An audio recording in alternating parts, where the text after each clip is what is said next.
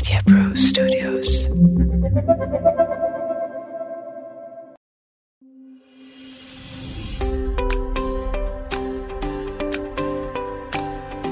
प्यारे भाइयों और बहनों, आप सब लोगों ने जितना प्यार हमें दिया है डॉक्टर साहब को, उस सब के लिए मैं आपसे धन्यवाद करता हूँ। आप लोगों में से बहुतों ने हमें प्रश्न भेजे हैं। प्रश्न भेजते रहें, हमें अति खुशी होती है आपके प्रश्नों का जवाब देने में। और श्रोताओं जैसा कि हमने बिल्कुल शुरू में आपसे कहा था, यह डॉक्टर साहब प्रोग्राम आपके अपने सवालों के जवाब के लिए बनाया गया है। डिस्क्रिप्शन में हमारा नंबर देख लें। उस नंबर पर हमें व्हाट्सएप मैसेज कर दें। हमें बहुत खुशी होगी आपके सवाल का जवाब देने में। आज के इस एपिसोड में आपका स्वागत है। आज एक दिसंबर, अंतर्राष्ट्रीय एड्स दिवस है। एचआईवी और एड्स जो कुछ पिछले दशकों से एक भय सा मन में दे देते हैं। भले आजकल नंबर में कम हो गए हों, लेकिन हम आप में हर किसी को खतरा है एचआईवी और उसके बाद एड्स होने का। और एक बात आपको बता दूँ, यह एक ऐसी बीमारी है जिसका क्योर नहीं है। इसको हम कंट्रोल कर सकते हैं। अगर हम ढंग से इलाज करें तो आपकी ज़िंदगी इसके बाद 15-20 साल और भी हो सकती है। लेकिन सबसे अच्छा है कि इसको हम रोकें। तो कुछ प्रश्न हमने मंगाए थे अपने श्रोताओं से। पहला प्रश्न यह है कि क्या एचआईवी और एड्स एक ही शब्द है? उसके दो अलग अलग नाम हैं। नहीं, ये गलत है। एचआईवी और एड्स दोनों अलग अलग चीज़ें हैं। मैं आपको बताता हूँ अंग्रेज़ी में, क्योंकि इसका हिंदी अनुवाद मुश्किल है। एचआईवी मतलब human immunodeficiency virus human यानी कि मानुष जाति। इम्यूनो डेफिशिएंसी मतलब जो हमारे शरीर की इम्यूनिटी बीमारी से लड़ने की ताकत को कम करे उसे इम्यून डेफिशिएंसी कहते हैं। और वायरस तो आप सब जानते हैं कोविड के बाद हर किसी को वायरस की जानकारी हो गई है। एड्स का फुल फॉर्म है एक्वायर्ड इम्यूनो डेफिशिएंसी सिंड्रोम अब एक्वायर्ड का मतलब है कि ये पैदाइशी नहीं है। हाँ, अगर कोई गर्भवती माँ को एचआईवी होगा तो उस बच्चे को पैदाइशी हो सकता है बट अदरवाइज़ ये जो हम लोगों में है, ये पैदाइशी नहीं है, हमको अपनी ज़िंदगी में मिला है। हमारी कुछ गलतियाँ या बिल्कुल केयरफुल नहीं रहने की वजह से। एक्वायर्ड इम्यून डेफिशिएंसी मैंने बताया था, हमारे शरीर की बीमारी लड़ने की ताकत कम हो जाती है। सिंड्रोम अब सिंड्रोम एक ऐसा शब्द है जिसे समझाने के लिए मैं आपको एक फूलों का गुलदस्ता याद दिलाता हूँ। आप फूल खरीदने जाओ तो अलग अलग किस्म के फूल आप खरीद सकते हो, लेकिन गुलदस्ते में विभिन्न तरह के फूल एक साथ आपको मिलते हैं। तो जैसे अगर मुझे फेफड़े की बीमारी है, जैसे कोविड हो गया लोगों को, बुखार होगा, सर्दी खांसी होगी, सांस चढ़ेगी, अगर किसी का पेट खराब है तो उसको उल्टियाँ होंगी, लूज मोशन होंगे, दस्त होंगे, बुखार आएगा, पेट दर्द होगा। तो ये एक एक फूल जैसा है। लेकिन अगर किसी को अलग अलग विभिन्न सिस्टम से बीमारियाँ होती हैं, जैसे कि उसको फेफड़े भी खराब हैं, पेट भी खराब है, कैंसर भी हो गया है तो उसको हम लोग सिंड्रोम कहते हैं। तो एड्स एक ऐसा सिंड्रोम है जिसमें शरीर के विभिन्न भागों से लोगों को पीड़ा हो सकती है। कुछ बीमारियाँ ऐसी हैं, कुछ निमोनिया कुछ कैंसर ऐसे हैं, जो सिर्फ़ एचआईवी पेशेंट में होते हैं। दूसरे मरीजों में नहीं होते। तो अब मुझे लगता है कि आपको एचआईवी और एड्स का फ़र्क मालूम पड़ गया होगा। फिर एक प्रश्न आया है कि ये कैसे फैलता है? हम इसको कैसे संक्रमण में आते हैं? तो इसके तीन कारण हैं। पहला है अनसेफ सेक्स यानी कि शारीरिक संभोग करना जो सुरक्षित नहीं है। फिर चाहे वो योनि से हो, गुदा से हो, या फिर मुँह से हो।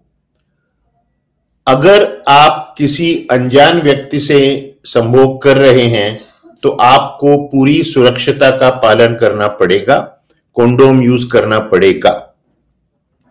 दूसरा है कि जिस सुइया नीडल्स या अगर ब्लड या ब्लड प्रोडक्ट इन्फेक्टेड पेशेंट से हैं तो वो किसी को दिए जाएँ तो उससे भी एड्स हो सकता है।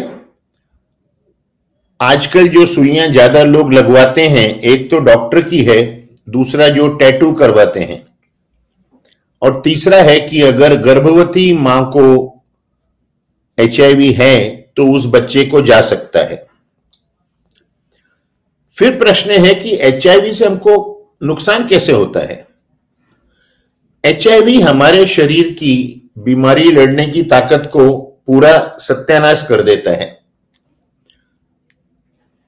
अब आप समझिए, आपके घर में आपने एक चौकीदार रखा है और आप रात को दरवाज़ा बंद करते हैं दो तीन कड़ियाँ लगाते हैं, जिससे चोर बाहर रुके रहते हैं।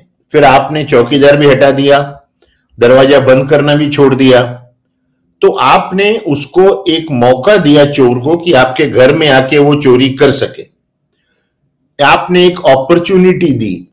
इसीलिए एचआईवी पेशेंट को ऐसा मौका मिलता है ना कि शरीर की बीमारी लड़ने की ताकत इस बीमारी से खत्म हो गई है तो छोटे मोटे इन्फेक्शन भी आके बड़ी बीमारी कर जाते हैं। अब इसका इलाज क्या है? जैसा मैंने बताया, सबसे बेस्ट इलाज है कि आप इसको रोकें। तो जैसे तीन तरीके थे एचआईवी संक्रमण के। पहला है अनसेफ सेक्स तो पहले तो शारीरिक संभोग एक ही व्यक्ति से होना चाहिए। और अगर आप कभी अज्ञात व्यक्ति से संभोग करने का मौका आता है तो आपको कॉन्डोम का उपयोग करना चाहिए। इसमें मैं आज के युवा पीढ़ियों को एक रिक्वेस्ट करूँगा। जब भी आप शराब पिए तो थोड़ा कंट्रोल में रहें, क्योंकि अक्सर असुरक्षित सेक्स ज़्यादा शराब पीने के बाद ही होता है। जब हमें अपने आप पे कंट्रोल नहीं रहता। फिर चाहे वो संभोग योनि से हो रहा हो, गुदा से हो रहा हो, या मुँह में हो रहा हो किसी से भी एचआईवी ट्रांसमिट हो सकता है।